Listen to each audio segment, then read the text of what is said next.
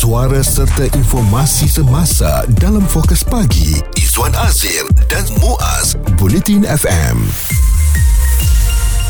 apabila siap uh, untuk ke konti ni kan uh, dan dalam tandas tu melihat kepada cermin kan saya tertanya-tanya bulan mengambang apakah yang ada di cermin ni ya Mm-mm. Allah bulatnya muka aku kadang-kadang rasa macam bila lah nak dapat apa orang panggil jaw yang muncung yang ada tajam line. Uh-huh. yang ada line kan pecahkan cermin tu Semua tu salah cermin. Cermin tu menipu. Ha, kan? cermin tu salah. Sebenarnya aku ni handsome tapi kenapa lihat Ha-ha. muka sendiri rasa macam tak handsome pula. Okey, jadi handsome tu adalah satu subjektif. Tapi sebenarnya apa yang kita nak cakap dengan anda hari ni, uh, kita risau juga sebab sekarang ni kalau kita lihat Malaysia ni digelar sebagai juara gemuk di ASEAN. Ya Ini ampun. satu bukan perkara yang harus dibanggakan. Mm-hmm. Kerisauan kita sebab difahamkan kalau kita lihat ya, 51% sebenarnya rakyat kita ni berlebihan berat badannya. Betul. Tinjauan Kesihatan dan Morbiditi Kebangsaan pada 2019 menunjukkan obesiti dalam kalangan orang dewasa berusia 18 tahun ke atas adalah 19.7% manakala 30.4% individu dewasa mengalami um, uh, berat badan yang berlebihan dan ini bermakna satu daripada dua orang dewasa di Malaysia iaitu 51% berlebihan berat badan dan obes dan dalam penjawat awam yang di, uh, bekerja di agensi kerajaan pula telah hampir mencecah setengah daripada keseluruhan penjawat awam Mm-mm. iaitu 41.4% semuanya boroi ke depan. Okey. Uh, ada bumper kiri kanan. Uh-uh. Jadi kita bukan um, nak kutuk bukan ataupun nak kata, nak kata tidak. Aku pun sedar diri juga Betul. kan. Betul. Uh, jadi kita nak tengoklah azam kita ni masih sempat lagi. Sempat Walaupun lagi. nak masuk bulan Mac dah kan. Hmm. Uh, kita tak naklah menjadi juara gemuk di Asia ni.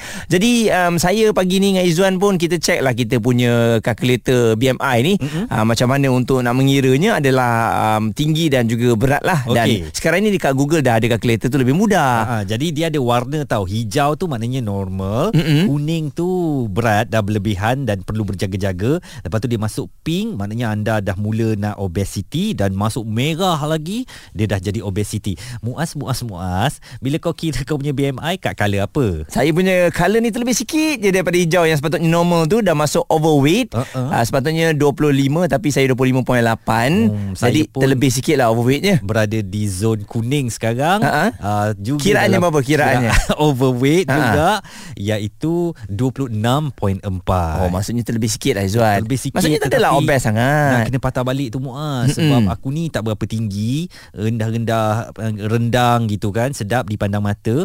Jadi macam kalau dia bulat dia melebar ke tepi tu rasa macam ish tak beza. Yalah betul dia jadi uh, anda kena tengok juga tu kan uh, kiraan BMI anda sebab kita ada obes kelas 1 sampai lah obes kelas 3 ya hmm. itu yang terlampau gemuk sangat. Betul. Dan uh, kalau bila kita buat kalkulator ni nampak macam tak memberi efek kepada kita pergi yang ada timbang-timbang yang kata anda gemuk. Supaya betul-betul berikan tau. Dah lah kuat dekat shopping mall oh, tu kan. kan? Malu je. Menjatuhkan maruah kita betul? Betul lah. Saya rasa mesin tu patut diharamkan lah kan. Tak patut beroperasi di negara ini. Pagi ni kita nak bercerita tentang rakyat Malaysia semakin gemuk dan ini dikatakan sedang menghantui Putrajaya kerana hampir separuh daripada penduduk Putrajaya huh? Mengalami kegemukan dan hampir saja dipanggil sebagai uh, obes city atau bandar Alamak. kegemukan. Okey. Isu terkini dan berita semasa hanya bersama Izwan Azir dan Muaz Bulletin FM. Betul ke rakyat Malaysia ni semakin gemuk sekarang ini? Dulu mungkin kita boleh jadikan PKP sebagai alasan. Duduk mm-hmm. kat rumah jadi kita boleh makan uh, dan tak boleh nak keluar sebab tu uh, Malaysia ni jadi juara gemuk ASEAN. Tapi sekarang dah dilepaskan. Kita dah bebas. Takkan masih lagi menjadi juara. Saya masih lagi menunggu satu jawapan yang jujur daripada rakyat Malaysia. Awak rasa restoran yang buka 24 jam ni patut ke atau patut kita hadkan saja waktu operasi dia Ha-ha. untuk mengawal masalah kegemukan uh, di kalangan rakyat Malaysia sebab uh, kegemukan ni akan membawa macam-macam masalah kesihatan yang lain Muaz. Yeah. Ianya bagaikan ibu kepada segala bentuk penyakit ya.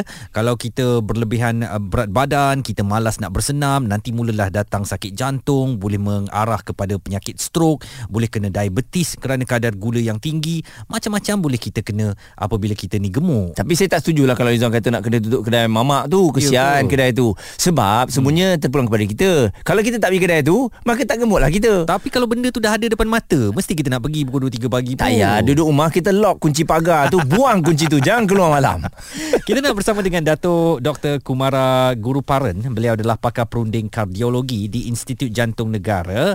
Um, Apa sebenarnya risiko susulan kepada kesihatan badan kita apabila kita membiarkan masalah obesiti ini berlarutan? Malaysia malangnya mencatat nama sebagai negara tergemuk. Ini menakutkan dan kalau kita tidak buat sesuatu sekarang pasti membebankan bukan saja pada kos rawatan tapi kepada produktiviti negara. Of course when someone is obese, uh, tahap ke lemak terlalu tinggi dan besar saiznya, kecenderungan untuk mendapat penyakit kencing manis lebih tinggi. Kecenderungan untuk darah tinggi lebih tinggi, kolesterol lebih tinggi dan disebabkan oleh ini risiko untuk mendapat penyakit jantung seperti serangan jantung, stroke dan sebagainya juga menaik. So ini men- me- definitely akan memendekkan jangka hayat seseorang pesakit. Ini amat menakutkan. Jadi Dato' apa lagi agaknya masalah yang terpaksa ditanggung untuk orang yang gemuk ni? Obesiti juga mendatangkan masalah lain seperti masalah lutut, sakit lutut dan sebagainya. Sebab ini adalah weight bearing joint. Dia menahan berat badan seseorang. Kalau berat badan terlalu besar, then kebanyakan tekanan kepada joint ini boleh menyebabkan joint ini rosak lebih cepat. Tapi yang ini bukanlah boleh memudaratkan kesihatan uh, atau mem- memendekkan nyawa. Tetapi yang paling penting penyakit jantung uh, seperti serangan jantung dan stroke. Datuk Dr. Kumara Guru Paran, beliau adalah pakar perunding kardiologi di Institut Jantung Negara menasihatkan kita supaya kita menguruskan dan kena tengok kepada kadar berat badan kita walaupun ada orang yang dah pasrah muas, alah aku dah nak gemuk, umur aku pun dah tua, nak buat apa lagi kurus-kurus handsome, cantik dan sebagainya. Mm-mm. Saya fikir itu satu fikiran yang salah. Betul. Kita bukan nak kurus sebab nak cantik atau nak handsome, Ya. tetapi untuk mengelakkan diri daripada mengalami masalah-masalah susulan seperti penyakit-penyakit kronik. Persepsi untuk cantik, untuk handsome, untuk orang lain kita kena buang. Hmm. Memuaskan hati orang lain ni kita tak puas. Ya. Jadi apa kata kita memuaskan hati kita sendiri, kita think positif lah. Macam kita nak pakai seluar balik seluar lama kita. Betul. Ah, nak pakai balik kan. Hmm. Ah, jadi anda kena ada motivasi untuk nak pakai seluar tu. Jadi anda akan buat. Kalau tak ada motivasi, saya rasa bila nak kurus ni memang anda kena disiplin tu diletakkan di tempat yang pertama. Apabila BMI saya tadi 26.4 memang dah overweight kan mm-hmm. tak seronok ah pakai baju pun dah rasa sendat kan Ya. kat celah-celah ketiak tu rasa Ha-ha. dan bila pakai seluar pun kadang-kadang kena tarik nafas dulu baru boleh cakuk kan ha, jadi macam Ha-ha.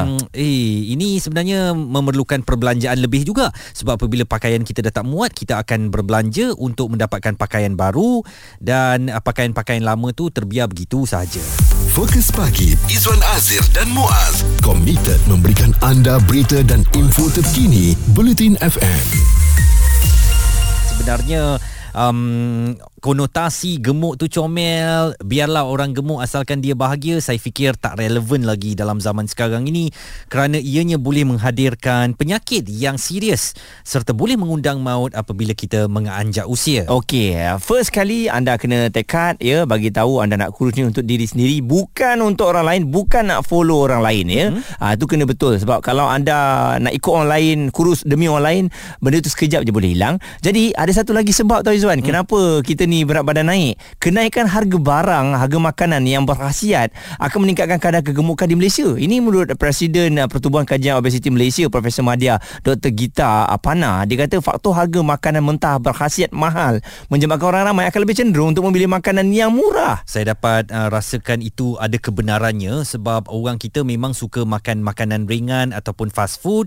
Jadi apabila makanan sihat ni, makanan yang uh, diperlukan oleh badan untuk lebih sihat lagi berada pada kedudukan ataupun harga yang mahal, maka orang akan capai benda-benda yang murah sahaja asalkan kenyang perut walaupun tidak berhasiat. Dan uh, kerana lebih separuh dari rakyat Malaysia gemuk, Kementerian Kesihatan Malaysia pada tahun lalu di bawah pentadbiran uh, rakan kita di Hot FM ni Khairi Jamaluddin uh, telah pun menetapkan bahawa jumlah kalori makanan akan dipampangkan di restoran bermula tahun ini tetapi di bawah pentadbiran menteri sekarang kita tak nampak lagi perkara itu berlaku mungkin ada elok juga kalau ia diteruskan Okey, kita ada Haziq selaku seorang penjawat awam berkongsikan pengalaman beliau turunkan berat badan. Bermula di lewat 20-an. Waktu itu berat saya lebih kurang 141 kg. Alhamdulillah sekarang uh, saya dah berjaya mencapai 84 kg. Masih berusaha untuk menurunkan berat badan uh, menjadi 81 atau 80 kg uh, sesuai dengan ketinggian saya iaitu 181 cm uh, untuk mencapai kadar bacaan BMI yang ideal. Dan seorang lagi yang kita dapatkan pandangan adalah Murni um, kenapa agaknya penting bagi beliau mengawal berat badan. Nasihat saya mulakan sekarang uh, jangan uh, uh, berdalih lagi kesihatan. Okay, bayangkan begini, jika kita konsisten melakukan hari ini, insya-Allah kita akan dapat kurangkan 10 kg. Tapi tidak mungkin berlaku jika kita tidak, kita tidak melakukannya lah. Kan berat badan akan tetap kekal dan mungkin akan bertambah lagi. Saya tertarik dengan satu artikel ditulis di media sosial ni Muaz daripada Dr. Norman Norawi katanya memang berat badan kita semakin naik akibat tabiat makan kita yang um, berlanjutan dan tak henti-hentinya pagi petang siang malam subuh syuruk asar semua kita makan mm-hmm. uh, tetapi ada banyak lagi faktor lain yang uh, boleh menyebabkan kita uh, naik berat badan kita ini termasuk usus kita yang penuh dengan kulat dan bakteria jahat akibat daripada gaya pemakanan kita, bakteria ini akan suka makan gula yang di supply dalam tubuh badan kita. Jadi kita akan sentiasa craving gula. Kerana wow. dia makan gula tu, badan tak ada gula, tekak kita ni rasa nak gula uh-huh. saja eh. Dan uh, satu lagi yang kita paling risau adalah kita, sebab kita ni stres. Bila kita stres kita akan makan. Betul. Lepas tu kita kerja lebih masa. Uh-huh. Uh, mungkin ada yang buat dua kerja. Jadi malam pun dia akan makan. Sebab tu kita cuba untuk disiplin makan uh, sebelum belah malam lah maksudnya pukul, pukul 6 pukul 7 kita cuba makan dan malam tu kita relaxkan perut kita untuk tak makan. Saya rasa itu salah satu cara yang boleh kita lakukan untuk mendisiplinkan diri kita lah. Yang paling senang lah eh. Mm. Uh, without nak kena bayar ke ataupun nak pergi bersenam ke. Kita cuba yang tu dulu dan kemudian barulah kita boleh ke step yang seterusnya. Satu lagi mungkin anda boleh lihat antara orang yang cukup tidur dengan orang yang tak cukup tidur ya. Mm-hmm. Yang tak cukup tidur ni biasanya dia gempal sedikit kerana badannya mengalami tekanan. Uh, tetapi mungkin macam kita lah ya. Mm-hmm. Muaz selalu tidur lewat bangun pagi kan jadi badan kita ni susah untuk uh, turun. Berat badannya tetapi mereka yang cukup tidur 7 ke 8 jam biasanya langsing cantik kulitnya mulus flawless ya gitu. okey dia tak makan produk eh? Tak makan produk tak perlu. Okey jadi kita harapkan uh, semakin berusia ni kan makin banyak uh, penyakit yang menunggu sebenarnya. Itu yang kita paling takut. Jadi gaya hidup dan amalan pemakanan yang dilakukan ketika ini menentukan tahap kesihatan kita pada masa hadapan. Jadi jaga kesihatan semua dan berat badan anda penting kawal dan cari jalan supaya ianya kembali stabil dan paras BMI itu akan turun balik ke dalam zon hijau yang lebih selamat untuk kita. Pendapat, komen serta perbincangan fokus pagi Izwan Azir dan Muaz Bulletin FM.